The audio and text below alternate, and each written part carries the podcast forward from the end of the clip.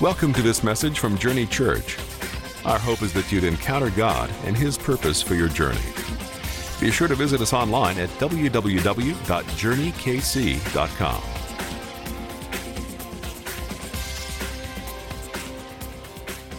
Today, we're going to be dealing with, uh, we're in 1 Corinthians chapter 7. And so we're walking through this book of 1 Corinthians. We're just going uh, as much as we can, verse by verse, chapter by chapter, and dealing with a lot of the tough topics along the way. And so uh, today, if you, how many of you guys read ahead to chapter 7? Anybody you read this week, chapter 7? All right, some of you guys did. All right, so uh, you know that this topic is about, there, there's uh, a topic about marriage, about singleness, about divorce, about sex. And so, since the Bible doesn't shy away from difficult topics, I'm not going to shy away from difficult topics either. And so, today we're going to be talking about that. Uh, first of all, let me just ask does anybody have trouble sleeping? Like recently, anybody trouble sleeping? All right, so several people. Uh, I've, I've had trouble sleeping lately, and I, it's because uh, I have dogs that, that sleep in the basement downstairs. I have too many dog stories. Uh, I, you know, I don't know why I have so many, but I have these dogs that, that sleep directly below our bedroom, and they're through the vents up in there. It comes right up, and so any any noise they make all night long is like piped right in, like a microphone, like a speaker, loudspeakers into my room. And so I, I just just imagine, because the last several nights, the dogs, it's like they're down there conspiring with one another, because I have three of them. Like, what kind of sound can we make that would just be the most annoying sound just over and over again all night long? And that's what they've been doing. So uh, a couple nights ago, I just, I got up and I went and I just like, forget it. I'm just going to let them outside and just, you know, see what happens. And, and so as I'm opening up the deal and we're in the garage and I, I have golden retriever and as, as I was there, just no shoes on or anything, uh, the, I open up the door and the golden retriever puts its, its paw on my, my bare toes. And it has these claws that are more like talons. And as it peeled out to run outside, it crushed, it dug into my, my little toes. And I let out, almost let out a word um, that wasn't from it wasn't from angels, and I stopped myself. Thank the Lord, uh, but it was right there on the tip of my tongue. I don't know where that came from, and. And so it ran out. And so I'm, I'm like having trouble sleeping. How many guys, uh, ha, when you go to sleep, you have to get everything just perfect? Anybody, you, you, do that type? Like the pillow has to be just right. You have to be laying just right. The blanket has to be just right. That I have to. So here's what I'm, I'm getting into this situation now. I don't know if it's just because I'm getting older or something like that. Because when I was a kid, I could sleep on a wooden plank and go to sleep. I mean, I've, I've slept on floors. I've slept on top of a van once. I mean, I've slept everywhere. A kid, how you guys know your kids, when they're really tired, they can sleep with a half eaten peanut butter sandwich in one hand on a cactus and go to sleep, right? They'll just go out anywhere. Uh, but lately, I'm finding myself myself, I have to be just perfect. Everything has to be just right for me to go to sleep. And, and so uh, I use that today to, to share with you this idea that for us to rest a lot of times, especially as we get more complicated things in our life, for us to really rest, we have to be free, as free from distractions as possible. And so when I'm trying to go to sleep, I'm trying to remove every single distraction that I can that's going to keep me awake as much as possible. And I believe as we go through the Christian life, we have to, if we're going to be at rest with God's plan for our life, we have to be as free from as many distractions as possible.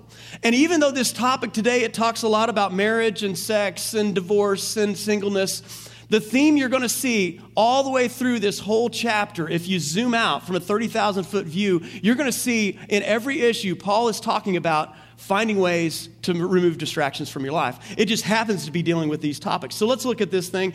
1 Corinthians, right in the middle, verse or chapter 7, verse 32. It says, I want you to be free from anxieties. The unmarried man is anxious about the things of the Lord, how to please the Lord.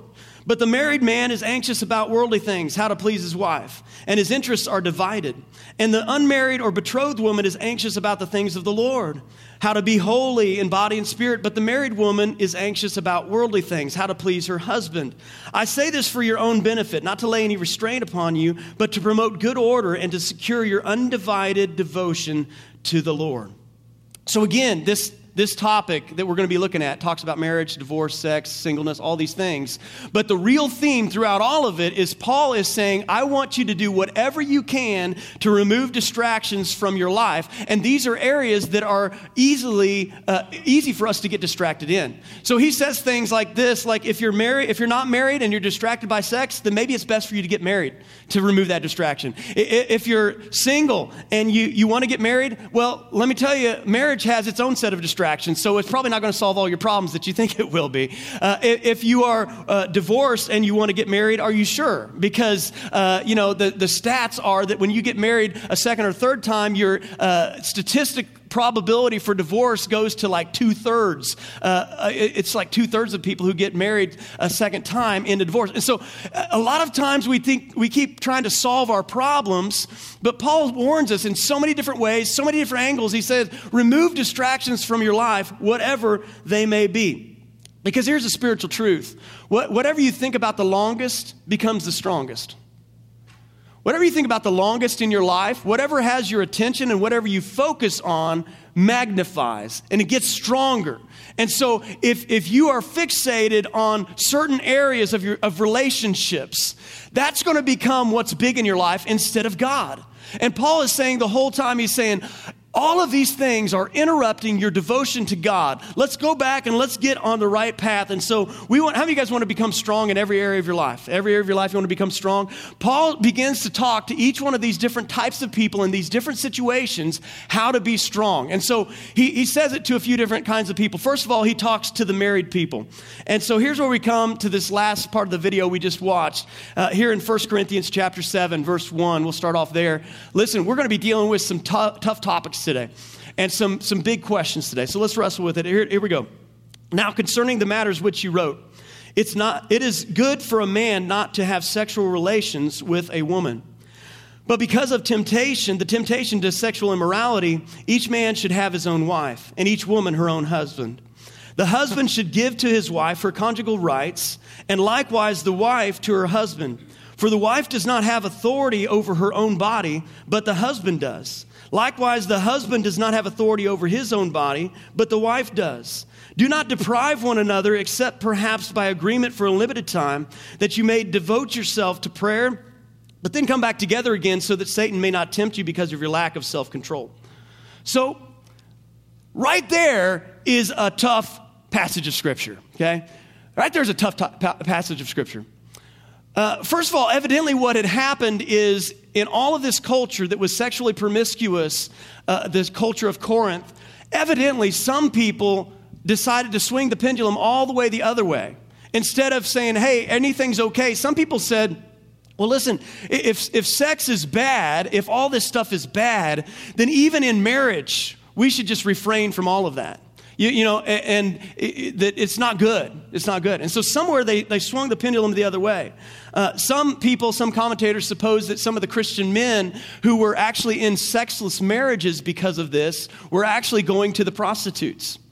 And this was a big problem. This was not how God set it up. And so this was another problem that Paul had to deal with. Now, Let's deal with a couple things. First of all, a lot of people say, because of this topic and because of chapter 7, that Paul was anti marriage. And if you read this, you read all the way through there, it looks like Paul says a lot, like, hey guys, uh, it's probably best to avoid that marriage thing. And, so, and he even goes on later on, and we'll see. He says, I wish everybody would just be single like me. Now, that's how people take it out of context. People think that Paul was anti marriage. In fact, they look at this first statement where Paul says it is good not to have sexual relations with, with a, a woman. Listen, Paul did not say that. You said, well, it's right in there, isn't it? See, that's the mistake. A lot of people think that Paul said that as some sort of command. Paul didn't say that. If you look in your scripture, at least in, in most translations, that it is good for a man not to have sexual relations with a woman is in what? Quotations. Again, Paul is responding to a letter that they sent him. And so Paul is answering their question. And he said, he's, he's repeating back their question. So, so, again, someone there said, hey, it must be good then that we don't have sex, even in marriage. And Paul says, listen, I get that it's, it's a problem and that you've got to guard your heart. But, but here's the deal sexual immorality is going to overtake you, and that's not God's plan. And so uh, let's deal with that. Paul didn't say, Paul was pro marriage. Paul wasn't married, but I, I want you to re- remind, remind you of the fact that Paul wrote Ephesians chapter 5 which talks all about marriage talks all about marriage and, and, so if you go and read that paul was very pro marriage. Uh, another thing uh, that's a misunderstood passage is this idea that the husband uh, owns the wife's body. Now, there's a great topic, right? I mean, a, let's just deal with that one right there. You know what a lot of people have done? They've taken that, this scripture, and twisted it. And they've said, you know what? If we're in a godly marriage, uh, you know, a, husband might say to a wife, listen, you, you know, the, this is the Bible says this may be your favorite scripture right here. You know, well, well, you see uh, that your your body's not your own, so uh, you know it's it's mine. So whatever we want to do, I, whatever I want to do, that's that's the way it's going to happen. Listen, that is a total twisting of what this scripture says. The scripture does not teach that idea at all. That's not what Paul was teaching uh, here at all. Paul was teaching that marriage is a place where you serve one another. We'll, we'll look at that here in just a second. But just for the very, and, and sometimes people will say that Paul was anti women because of this. Listen, I want to prove that completely is not true. Completely not true. And, and let me show you a couple reasons why. First of all, for Paul to say, he, he said the husband has authority over the wife, but I want you to know what he also said that the wife has authority over the husband's body. Everyone seems to leave that part out. And for Paul to say that in that culture was radical. Because in that culture, women were basically, in one sense, property because they were there to help domestic around the house and to have children for the man. And the man had whatever rights and privileges. So, sex for a man was a privilege, but sex for a wife was a duty in his society. And for him to say this was completely radical, and he completely elevated women at a place that would have been unbelievably radical for his day and age to even dare to put men and women uh, on the same playing field in it comes to, when it comes to anything. And so uh, this was a radical deal. And for Paul to talk all the way through Scripture, and he's constantly elevating women, he's constantly elevating ladies. Listen, th- this, is, this is radical for his day. So I want to deal with some wrong thinking in, in uh, several different areas. First of all, to the married people, wrong thinking is this Husbands, wives, listen, wrong thinking. You owe me. And because of things like this, and especially in the area of sexual uh, issues, a lot of times, but this can play out anywhere in our marriage. This idea that you owe me. You see, there's this myth about marriage that once we come together, that, you know, we're, we're married, and so everything ought to be done 50 50. You know, we, we ought to, you know, keep the house 50 50. We ought to keep the finance 50. We ought to do everything 50 50. And that begins to bleed into our thinking and our way of thinking about how we interact with one another. Uh, you know, we begin to keep points and scores about who did what and when and how much and who owes who. And we have this kind of punch card to win a prize approach to marriage. Like, if my husband does all these things, then yeah, you know. Or the, the, the, husband might, and I'm just being stereotypical here, I realize, but it might be that the husband's like, well, well, you know, I, I've done all these things, so you owe me. That's not what the Bible teaches at all. We've been conditioned from birth that the way to win anything is to, uh, to keep the score. You win by scoring points, right? I mean, how many of you guys hate those Christian board games where nobody wins? I hate those things. We bought, uh, we spent a lot of money one time buying one of those board games. We played it all, and we got to the end, and we realized we're all winners. Well, that's a bunch of crud. No, we're not. Somebody lost, and we're going to play until we figure out who that is. But we're conditioned. I mean, that's the way. I, I, that, how many of you guys are that way? You're just highly competitive. It's like, we're not, no, somebody's losing this game. And I tell you what, it's not going to be me. And I will lose our friendship over that if it comes down to it. Because we're conditioned to keep score. So, so when it comes to our relationships, how do you know if you're winning? By the score, by who's doing what. How do you know if you're losing in relationships? By the score, by keeping score. And yet, this is how we play the game of our relationships, and we keep score, and it ultimately leads to bitterness. Marriage is never 50 50. That's a total, totally unbiblical concept. The Bible does not teach that marriage is 50 50. Uh, in fact, the Bible teaches that for you, This is just talking to you, it's not talking about your spouse. For you, marriage is always 100%. That you are to give 100%. No matter what the other person is doing, no matter what they've done. You could even have a marriage exist and survive. This is not God's best, but you could have a marriage exist and survive where one of the spouses is 100% selfish and the other spouse is 100% selfless. That's not God's best, but the point is, as far as it, it, determines, for, determines for you that you are to be 100% in, all the way, giving everything, not, not keeping score. You say, well, what about them? But they're not doing their part. Listen, how, many of you guys want, a, want a, a, a piece of advice that I guarantee your marriage will change? How many of you guys would like to hear a, a, guaranteed, I guarantee if you do this, your marriage will change today. I promise you, okay? I'm gonna, I'm gonna give you an answer that's going to guarantee your marriage will change. You change. And your marriage has changed. You want your marriage to change? You change, and you will have changed your marriage. It's as simple as that. You owe me doesn't work in any area of a relationship. That's not how God designed it. So, what's the solution? Well, here's the solution, especially this idea of sex it's to allow God into our sex life. Now, for some of you guys, you're like, that sounds weird. allow God into our sex life? What does that mean? Married people, I'm talking to married people now. Do you think that, you know, when you go into your room and you shut the door, that God's like, man, I hope they get done quick and just, you know, wait for they come back out? Do you think that's how it works? no, God is involved in it. In fact, God created this idea. This is God's idea. God is not embarrassed by it. He's not afraid of it. He's not any of that. God, and yet, some of us, we've just pushed God out of that and said, well, you know, we'll, we'll be back, God. You know, that's not how it works.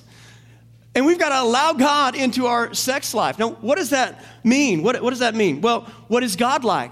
Well, how does that play out? Let me tell you two things about this scripture we just looked at about the husband having authority over his wife's body and the wife having authority. What, what, does that mean? Well, first of all, let's deal with the first point, and that's this sex is not a right to be demanded, but an opportunity to love.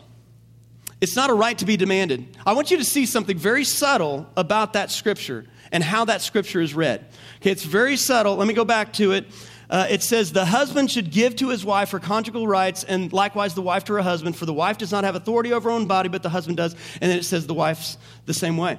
I want you to see a key word in there when it comes to this, this particular topic give.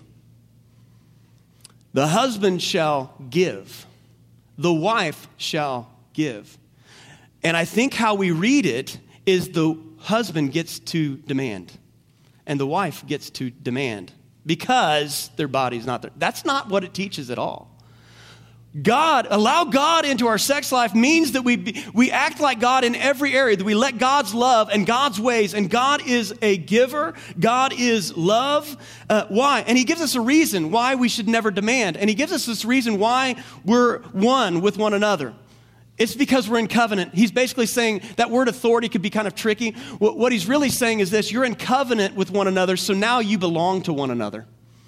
You are each other's. So the husband ought to give, the wife ought to give because you are, you belong to one another. Love does not demand. Love is a choice. Some of you guys know that's true. Love is not a feeling. Love is a choice. And love, if you look at 1 Corinthians later on in, verse, in chapter 13, love never demands. Love is a choice. So let me tell you, husbands and wives, there will be times when you have to choose to give. Not that it's demanded of you, not that you have to, but you will choose to give. Is anybody following me this morning? You may not feel like it, you may not feel like it, but because you love, you choose. Because God made you that way. Love always wants the highest good for the other person and does whatever it takes to see it come to pass. That's one of my favorite definitions of love. Love does what love wants the highest good for the other person and does whatever it takes to see it come to pass. That is what sex looks like when God is involved. Because God is a giver. And we as husbands and wives ought to be givers. Now the second thing about that scripture is this. Sex is not to be used as a reward or a punishment but to serve. Because again, I think sometimes we use that as a reward or a punishment.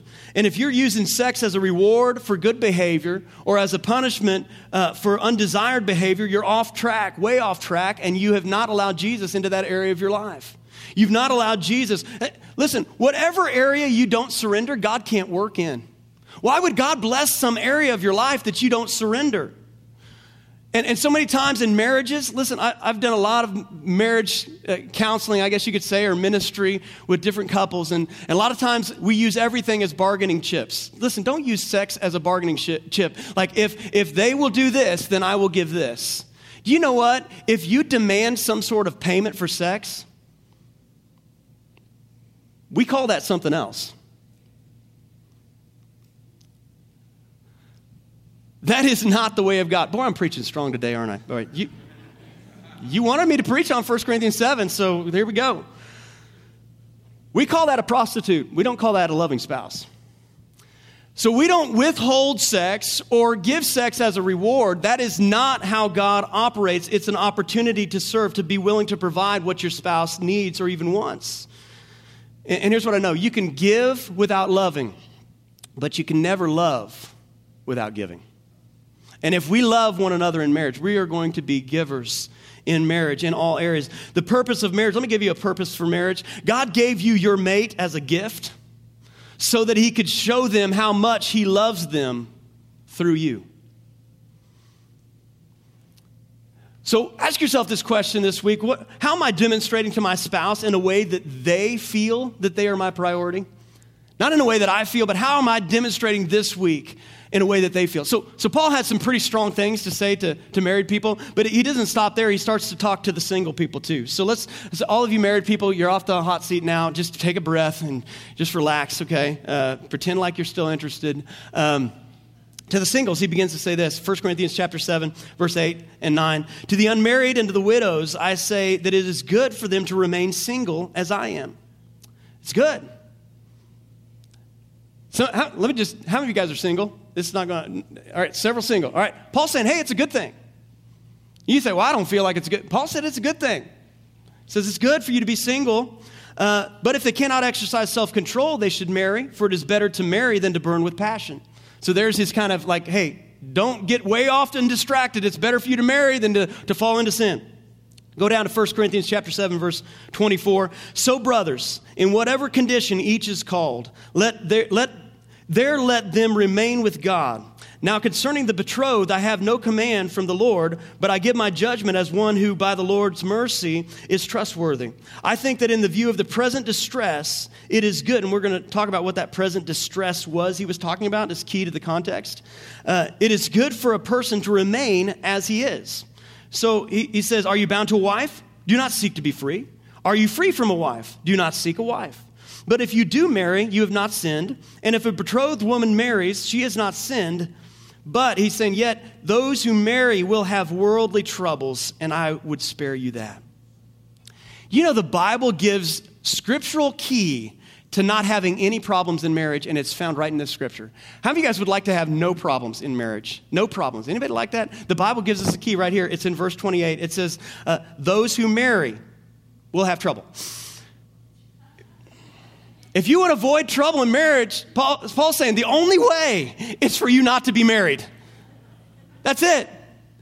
So if you are married, you're going to have issues. And that's what he's warning single people. He's like, You think you're so distracted by being single right now? Wait till you get married. Because you got other issues now. You got, you got other issues. Uh, so he says here, he says, in this present distress, you know, some scholars will say that around this time there was a grain shortage in the Greek world. There was a grain shortage. Now, a lot of people in Paul's small church uh, would have actually been poor. They had some influential people, but most of them were poor. And so they would have been affected by this. Uh, pretty bad. And so, uh, so part of the reason why Paul is going to great lengths to say, Are you sure you want to get married now? is because he's saying it's going to be hard for you to feed your families and be dealing with all of these distractions and serve the Lord in this present distress.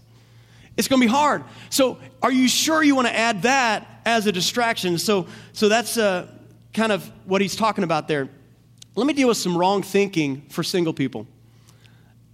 And here it is. You, you, might say, well, first of all, you say, uh, well, Sean, you can't tell, tell me, you know, anything about being single because you're not single, you don't understand.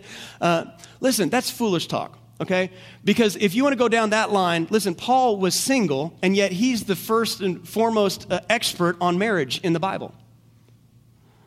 So, just because I am not in your current situation does not mean I don't have uh, something to say about this topic or that the Word of God doesn't have something to say. So, be open, okay? Let me deal with some wrong thinking. The first wrong thinking for a, a single person might be this God owes me. See, for the married, we have wrong thinking of you owe me. Singles, many times we fall into this trap of God owes me. I've been doing all of these things. I've been faithful. I've been doing all these things. And why isn't God bringing me a spouse? God owes me a spouse.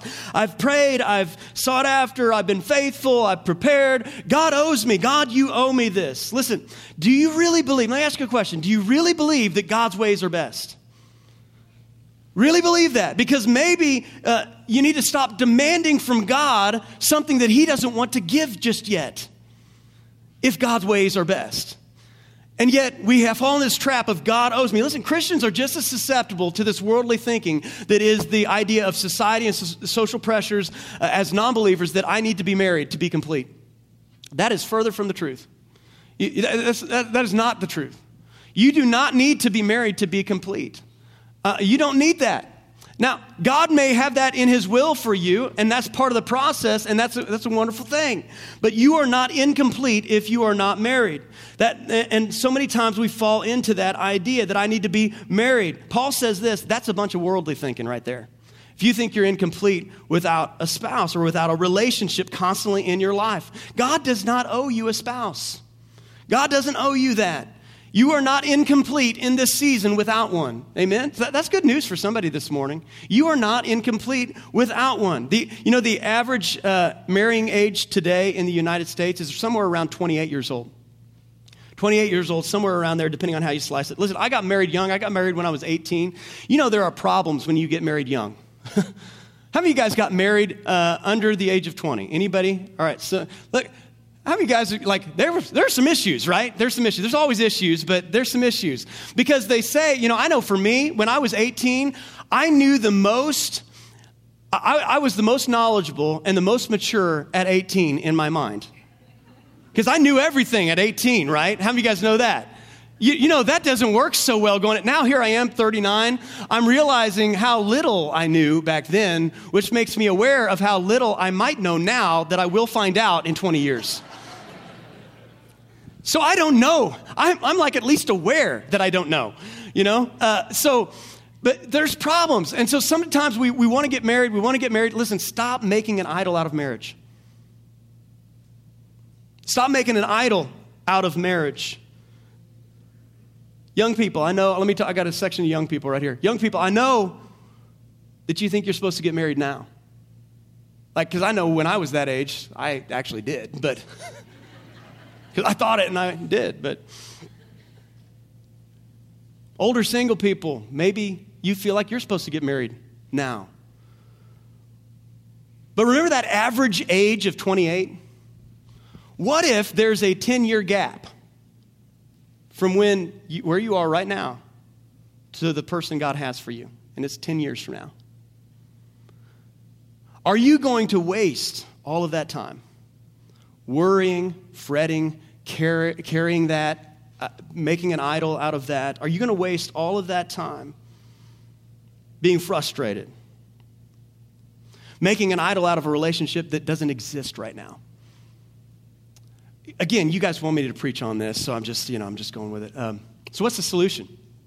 The solution is allow God into your singleness. Allow God into your singleness. You're not incomplete right now. Allow God into this moment. 1 Corinthians 7, verse 32. Paul, again, we read this earlier, but Paul says, I want you to be free from anxieties. The unmarried man is anxious about the things of the Lord, how to please the Lord, but the married man is anxious about worldly things, how to please his wife. And his interests are divided. And the unmarried and betrothed woman is anxious about the things of the Lord, how to be holy in body and spirit, but the married woman is anxious about worldly things, how to please her husband. I say this for your own benefit, not to lay any restraint on you but to promote good order and secure your undivided devotion to the Lord. First of all, let me ask a question, single people. You know, he, he says, he puts a contrast. He says, the married person is distracted, the single person gets to be devoted. Let me ask you, are you devoted or are you distracted? Because even though Paul says what's really supposed to happen when you're single is you have the opportunity to be devoted, you're single and you're distracted. And you're squandering years that God wants to do something unique in your life. Paul presents singleness not as a liability, but as, a, as an opportunity. Do you see that there? Paul presents this idea you are single. That's not a bad thing. In fact, you have an opportunity to focus on God like a married person doesn't. Don't squander that opportunity that God has given you. He's given you that opportunity as a gift. We have to have the right perspective. If not, we blow the opportunity that God has given us. What are you going to do over the what if it's 10 years? What are you going to do over the next 10 years that you could fully devote to God? What might God do in your life if you dropped the distraction and you went all the way after God and let God in his timing figure things out? What kind of things could you accomplish for the kingdom of God if you dropped the distraction and you went all out for God in these years instead of constantly being distracted with your singleness? Listen, Paul was single, Jesus was single. What opportunities are we missing by being consumed with our singleness instead of being consumed with God? That's really good, guys. That's really good stuff if we just apply it to our lives. Give up your idol of a relationship and start worshiping the living God again. Lay it down at the altar, give it to God. All right, to those who are thinking of divorce, Paul has some things to say here too. Uh, 1 Corinthians chapter 7, verse 10 through 11, it says, To the married I give this charge, not I, but the Lord. Now, have you guys have trouble with that right there? Like if scripture is supposed to be like this is supposed to be scripture. So Paul is writing like God's word. So how can he say, what do we do with this, right? Not I, but the Lord. To the married, I give the charge, not I, but the Lord. The wife should not separate from her husband, but if she does, uh, should remain unmarried or else be reconciled to her husband, and the husband should not divorce his wife. You see, the reason I bring that up is because in other places he said, uh, This is my opinion, not, not what the Lord said. You, if you read the whole chapter, there's another spot where he says, I, not the Lord, say this. Now, what, let me just help some of you guys out because I can't answer every question because of time. But what he's actually talking about there is he was actually referring in, in the earlier portion, not this one, but in the earlier portion, he was referring to what Jesus said about marriage. So he was simply saying, uh, I, I am saying this, in extension to what Jesus has already said. And here he's saying, uh, Not I, but the Lord, the wife should not separate from the husband. Jesus actually said this in the Gospels. Okay, is everybody following me on that? Jesus said this in the Gospel. He says, I'm not saying this, Jesus said it. In another part, he says, I'm saying this, Jesus didn't say it, I'm just kind of explaining it. Okay, so just so you, as you go back and look at that. So to those of thinking about divorce, uh, says a husband shouldn't divorce his wife. And here's some wrong thinking. If you're in a marriage right now that's struggling, Here's some wrong thinking that you fall prey to, and it's this I owe me. To the married, you owe me. To the singles, God owes me. If you're in a marriage right now that's struggling, you might be wrestling with this wrong thinking. I owe it to myself. Would God want me to be unhappy this whole time? I owe it to myself to get out of this frustrating situation. I owe me. You know, I've, I've been around people in different marriage situations some people just get up one day. I've seen it time and time again. They'll just get up one day and they'll just finally, something will snap in them. They'll just say, I want to do something else. I owe it to myself. And they will just take off and leave a marriage. I, know this one guy, he came home from a business trip and the wife had, had moved everything, had taken everything out of the house and was gone. that takes some work. I mean, she had to coordinate that one. But that's how sometimes people think I owe it to myself. I don't need to be stuck in this situation. Listen, a big problem with Christian marriages is that most of them aren't Christian.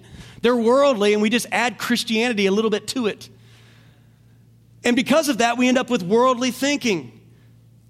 Every day, people, eh, listen, all of us do this to some degree. Every day we wake up and we evaluate our marriages. If you're married, you evaluate, am I happier than yesterday? If I am, then things are getting better. Am I happier t- today or am I you know, worse today than I was yesterday? Then my marriage must not, must not be going good. And we end up asking the wrong questions. We're not supposed to ask what makes me happy. We're supposed to ask what makes God happy in our marriage. It's not about I owe me, I owe it to myself. What makes God? What pleases God? So let me just uh, give you this solution, which is very similar to the others, but let's allow God into our suffering.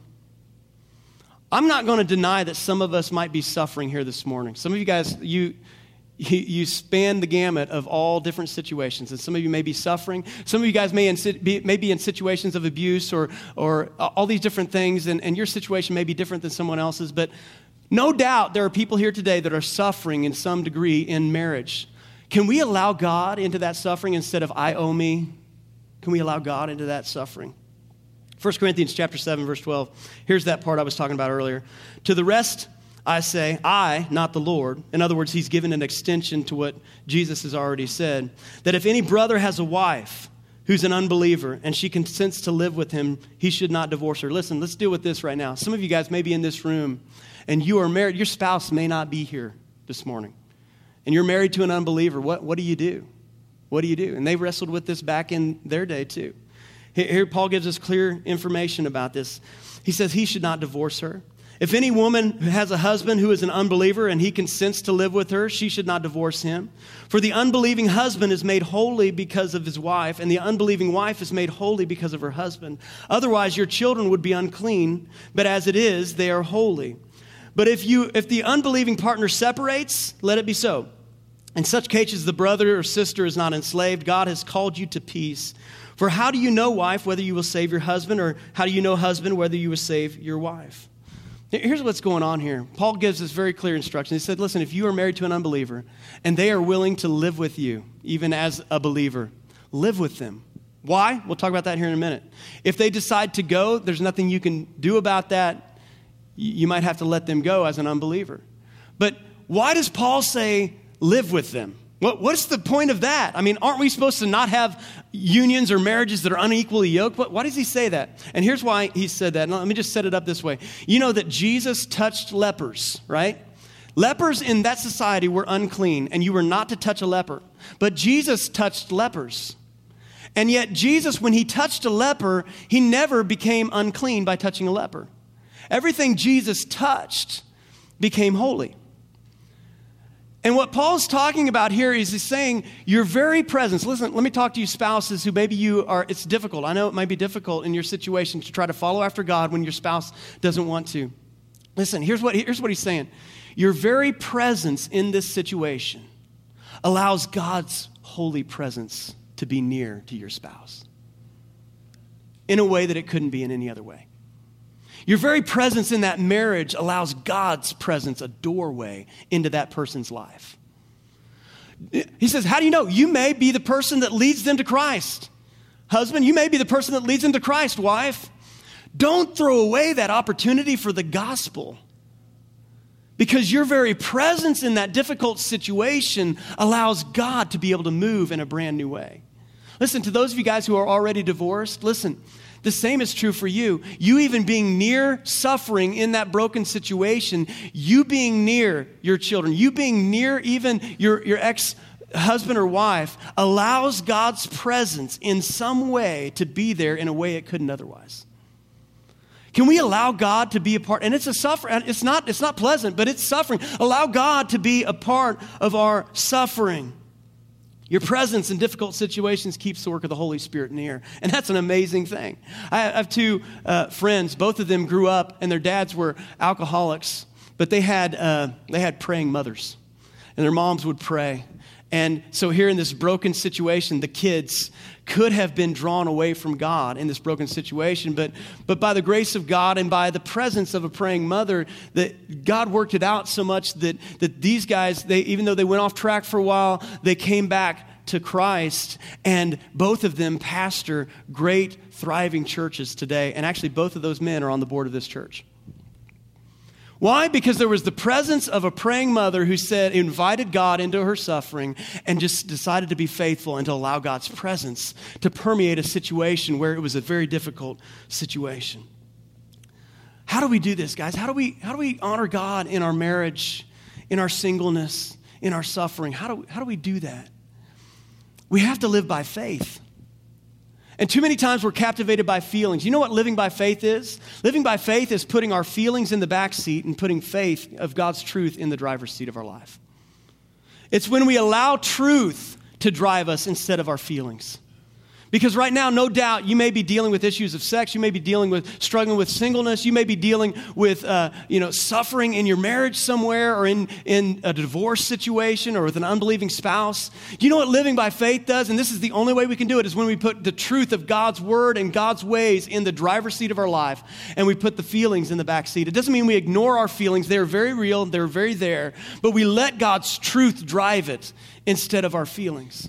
What does that look like? Well, forgiving somebody. You know, sometimes our feelings will say, why does it even matter? It won't change anything or make a difference. But faith says, I'm going to walk this out. I'm going to walk this process out in spite of how I feel. And I believe that God has some fruit that's going to come to that. We have to exchange feelings for faith, the world's ways for God's ways. You see, feelings would say this You hurt me, and so I'm going to make sure that you feel what I feel.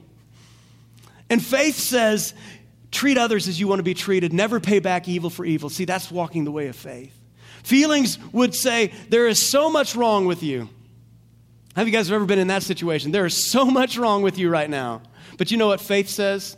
There's so much right with you right now. And I'm going to dig until I find it. Sometimes you got to dig deep, right? But you, you just dig deep. Feelings would say, You've done this 27 million times, you don't deserve another chance. But faith says, There is no scoreboard and love keeps no record of being wronged. See, we got a fork in the road, and, and we're dealing with this. Why it feels a little bit heavy in here this morning is because we're, this is touching some deep places in us. It's touching some deep places. But we're at, many of you right now may be at a fork in the road in your, your relationships or in your walk with God. And we have to choose in every situation that we're going to walk by faith and not by our feelings. I believe as we close up this service that some of you guys that are in difficult situations right now, you know what a good marriage needs is a reset button every time, you know, sometimes daily, right? You need a reset button. But we can make things right in our relationships. We can make things right with God. Why? Because He made things right for us. He made things right on the cross. And it may have taken a series of small steps over years and years and years to get to the place that you are in your marriage or that you are in your relationships. But here's what I know all it takes is one step back today to the cross and laying everything down for everything to change. How many of you guys truly believe that? That all it takes is one step back. Would you guys stand up with me as we get ready to close? We're going to come and receive communion. And I want us, as we come to the table this morning, I want us to look at it as a step of faith, of coming back to the ways of God, of laying down our feelings at the altar and putting faith back on the table, saying, God, I want to walk by faith. And as we do that, we're going to sing that song, uh, that, that song that talks about getting out of the boat, stepping, walking out on the water. And I want, I want you guys to, as we sing that song, to just let a renewed faith and hope rise up in you again. I'm going to pray, and as we do this, you come and you get the elements there at the table. The, the, the drink is, represents the blood of Jesus that was spilled for us on the cross. That his blood, it was at the cross where he paid the price. The body is represented by the bread that was broken for us so that he can take the broken pieces of our life and he can put them back together. And as we come to the table, there's tables in back, there's tables in front. Just grab these elements, take them back to your seat, and right there where you're at, just before God, just say, God, I'm stepping back into the way of faith in my relationships. I'm stepping back into my, the way of faith in my relationship with you. Lord, write things in my life again, write things in my heart again. I lay them down at your feet right now. So, Lord, we just do that today, this morning. Lord, we just lay down our feelings at your feet. We lay down our problems. Lord, I know that there are people who may be suffering here this morning in all kinds of different situations. Lord, we allow you and we invite you into our suffering. I know that there are maybe people here struggling in their singleness and, and, and relationships. And Lord, I, I just pray right now that they would just have the boldness right now to allow you, to, to invite you into the singleness. Lord, I know one of the biggest uh, issues that married couples wrestle with is that issue of sex. And, and Lord, I pray right now that we would allow you and your ways and your heart, even into those intimate areas of our life. Lord, bring healing as we come to, to the table this morning. We thank you for your victory that, that you lived a perfect, sinless life and you laid down your life on the cross. You rose from the dead. You paid the price for our sins, past, present, and future. We just, we walk in that truth, Lord. We thank you for that. In Jesus' name, amen. Let's receive. We hope you enjoyed this week's message. For more information about Journey Church or to browse our media library, visit us online at journeykc.com.